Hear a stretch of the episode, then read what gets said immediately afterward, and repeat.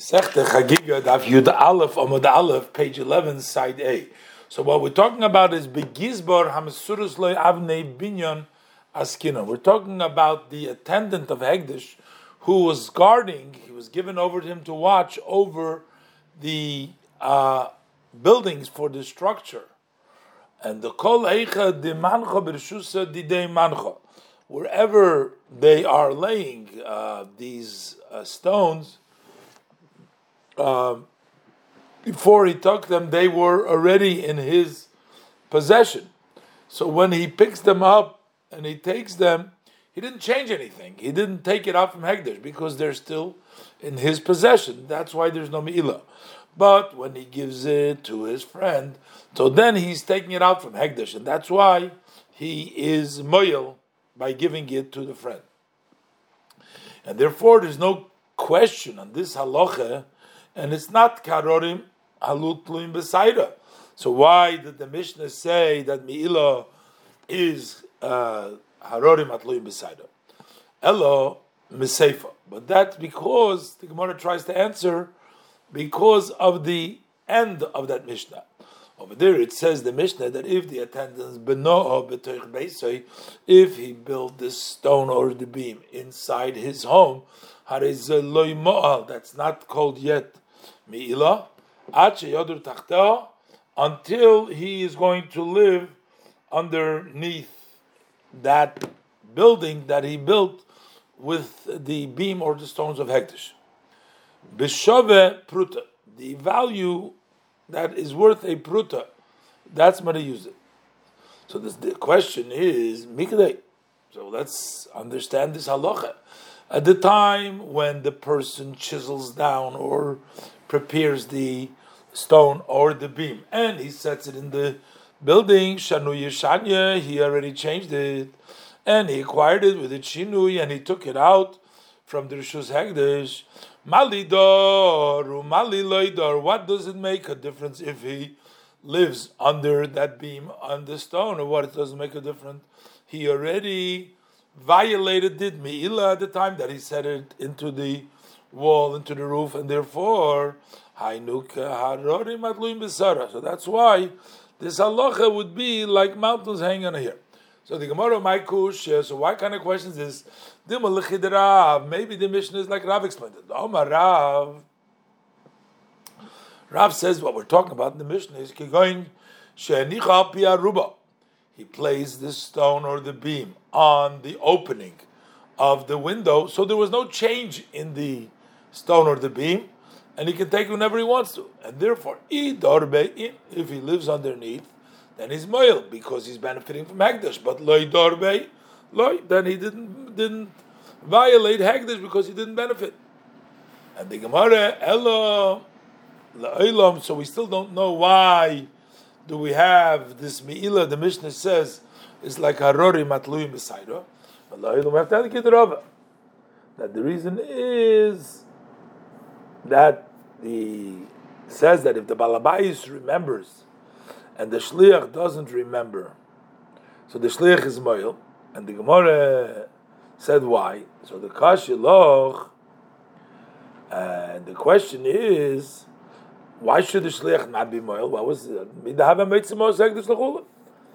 just like the din is, one who takes money of hegdish accidentally, uh, spends it for chulin, and the same thing is, so why should the Gabbai, Tzedakah, the one who, uh, not the Gabbai, the, the who was sent, uh, be violent? He made a mistake. So, like every mistake of, of, of Mila gets uh, Mila. So, why would why would this be a Harar Matlu beside But we can respond to that that it's not the same. Hosam, any time when a person spends Hegdish money for Chulin, so the one who's spending made the Yoda the Ikaz the Hegdish he knows that he has in his possession money that belongs to Hekdesh.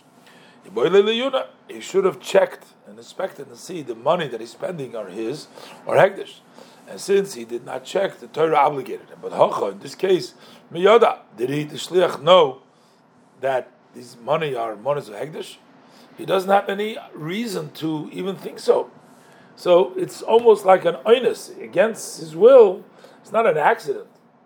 And still, we're saying that he's going to have to bring the Me'ilah, the Mishnah says. So therefore, Hainu Besaira. That's why this din is like mountains that are hanging here. Zog the Gemara, Mikra Muat Merubes, the Mishnah said that the laws of Shabbos, Chagigas and Me'ilah, you have very few psukim, but you have many halachas. So Gemara we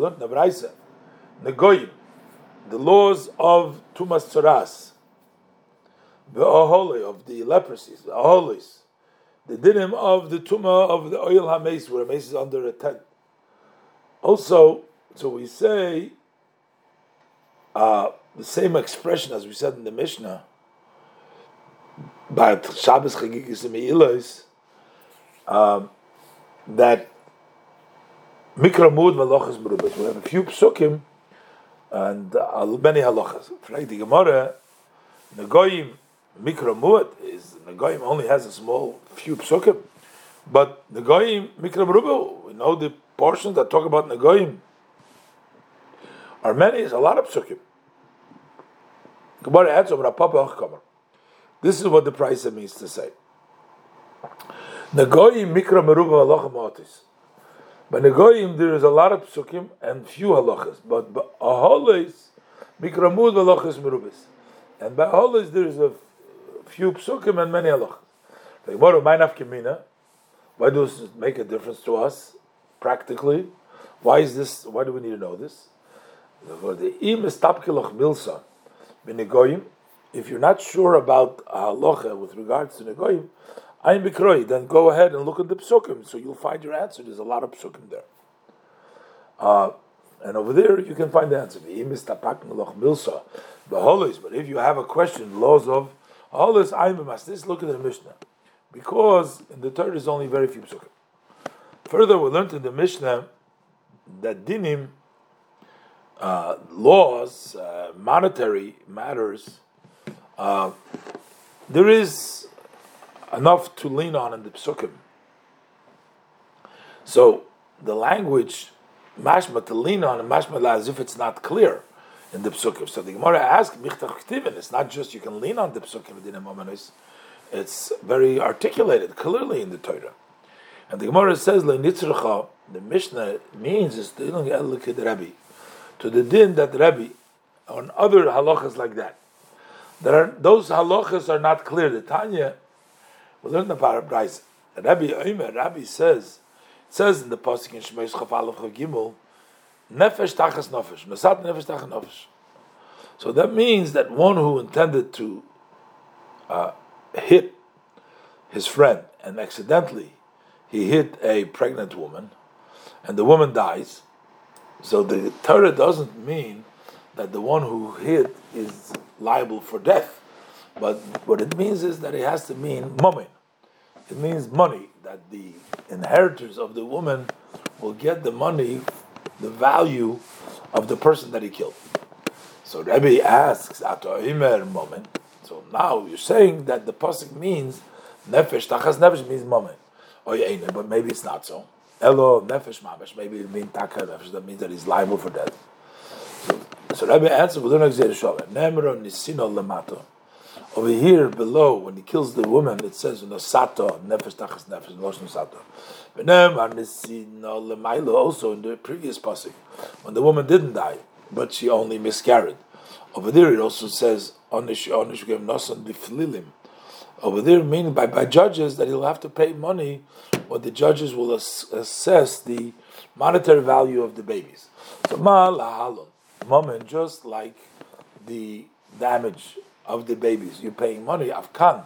So likewise, when he kills the woman, the Torah means moment, paying payment of moment, but not literally to put to death. But that's not explicit in the Torah, but you can lean on it because we learn it from Agzir Shabbat. Further, we learned in the Mishnah avoidas that also the service of the korbanos also have something to lean on. Also, why do you say lean on? Michtav. They're actually very clearly in the Torah.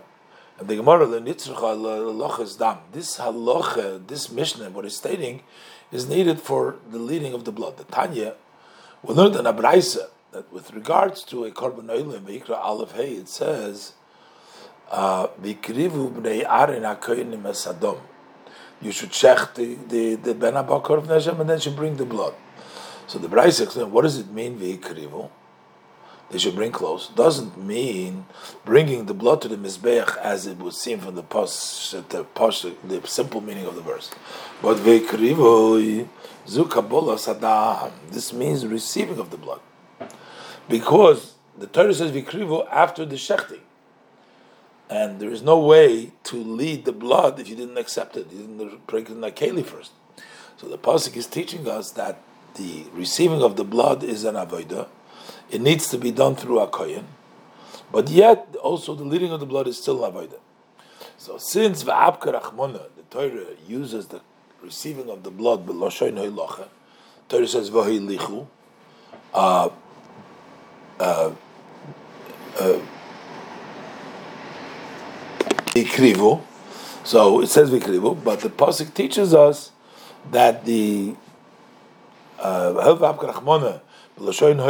by saying Hikrivu, uh, because Hikrivu means bringing it close, Diksiv, because it says with regard other uh, limbs of the korban in Vayikra Allah Pasuk Gimel Vayikriv HaKoyin As HaKoil Vayikriv As HaMizbecha so that means he would lead it, he would bring it all to the uh, and burn it there. V'omar Mar.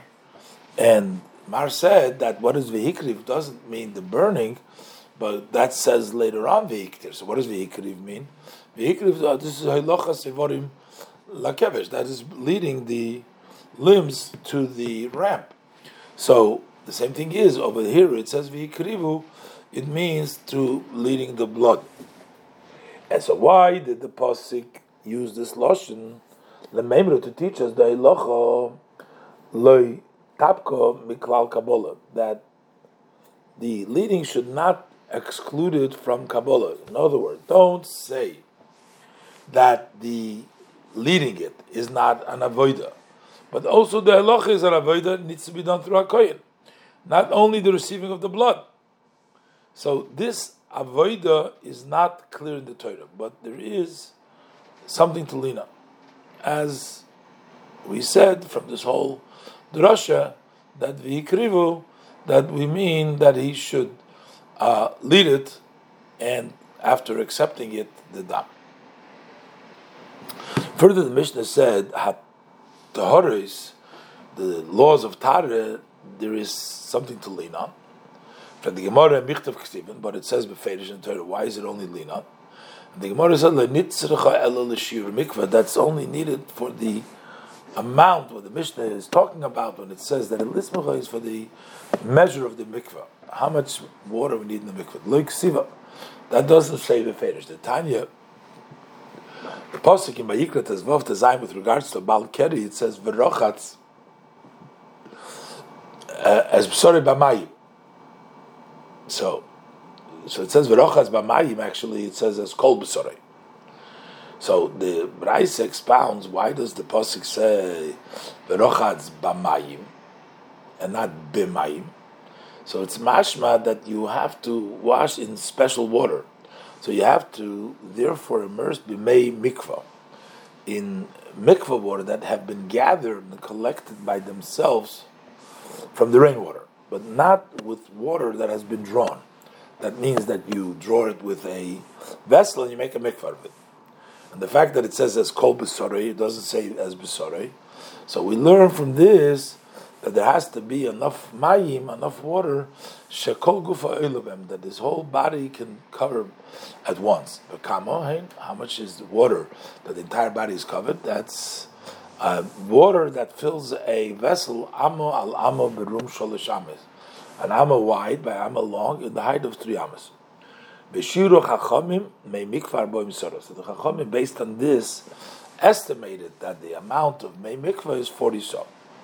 So that's not clear in the Torah, but there is something in Smoichu, because we're learning it from the extra word of es besorei kol gufay oilabem. Further, we learned in the Mishnah that tumas also yesh lamamashi yismoichu. That tumas also can for the Gemara Michtav Ksivim, but Tumas are written beferish in the Torah.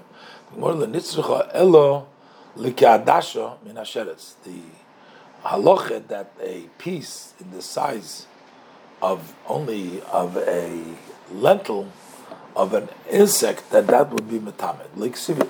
That is not written in the Torah. The Tanya, learned in a Braise, it says in the Pasuk in Vayikri the Aleph Lamed Aleph.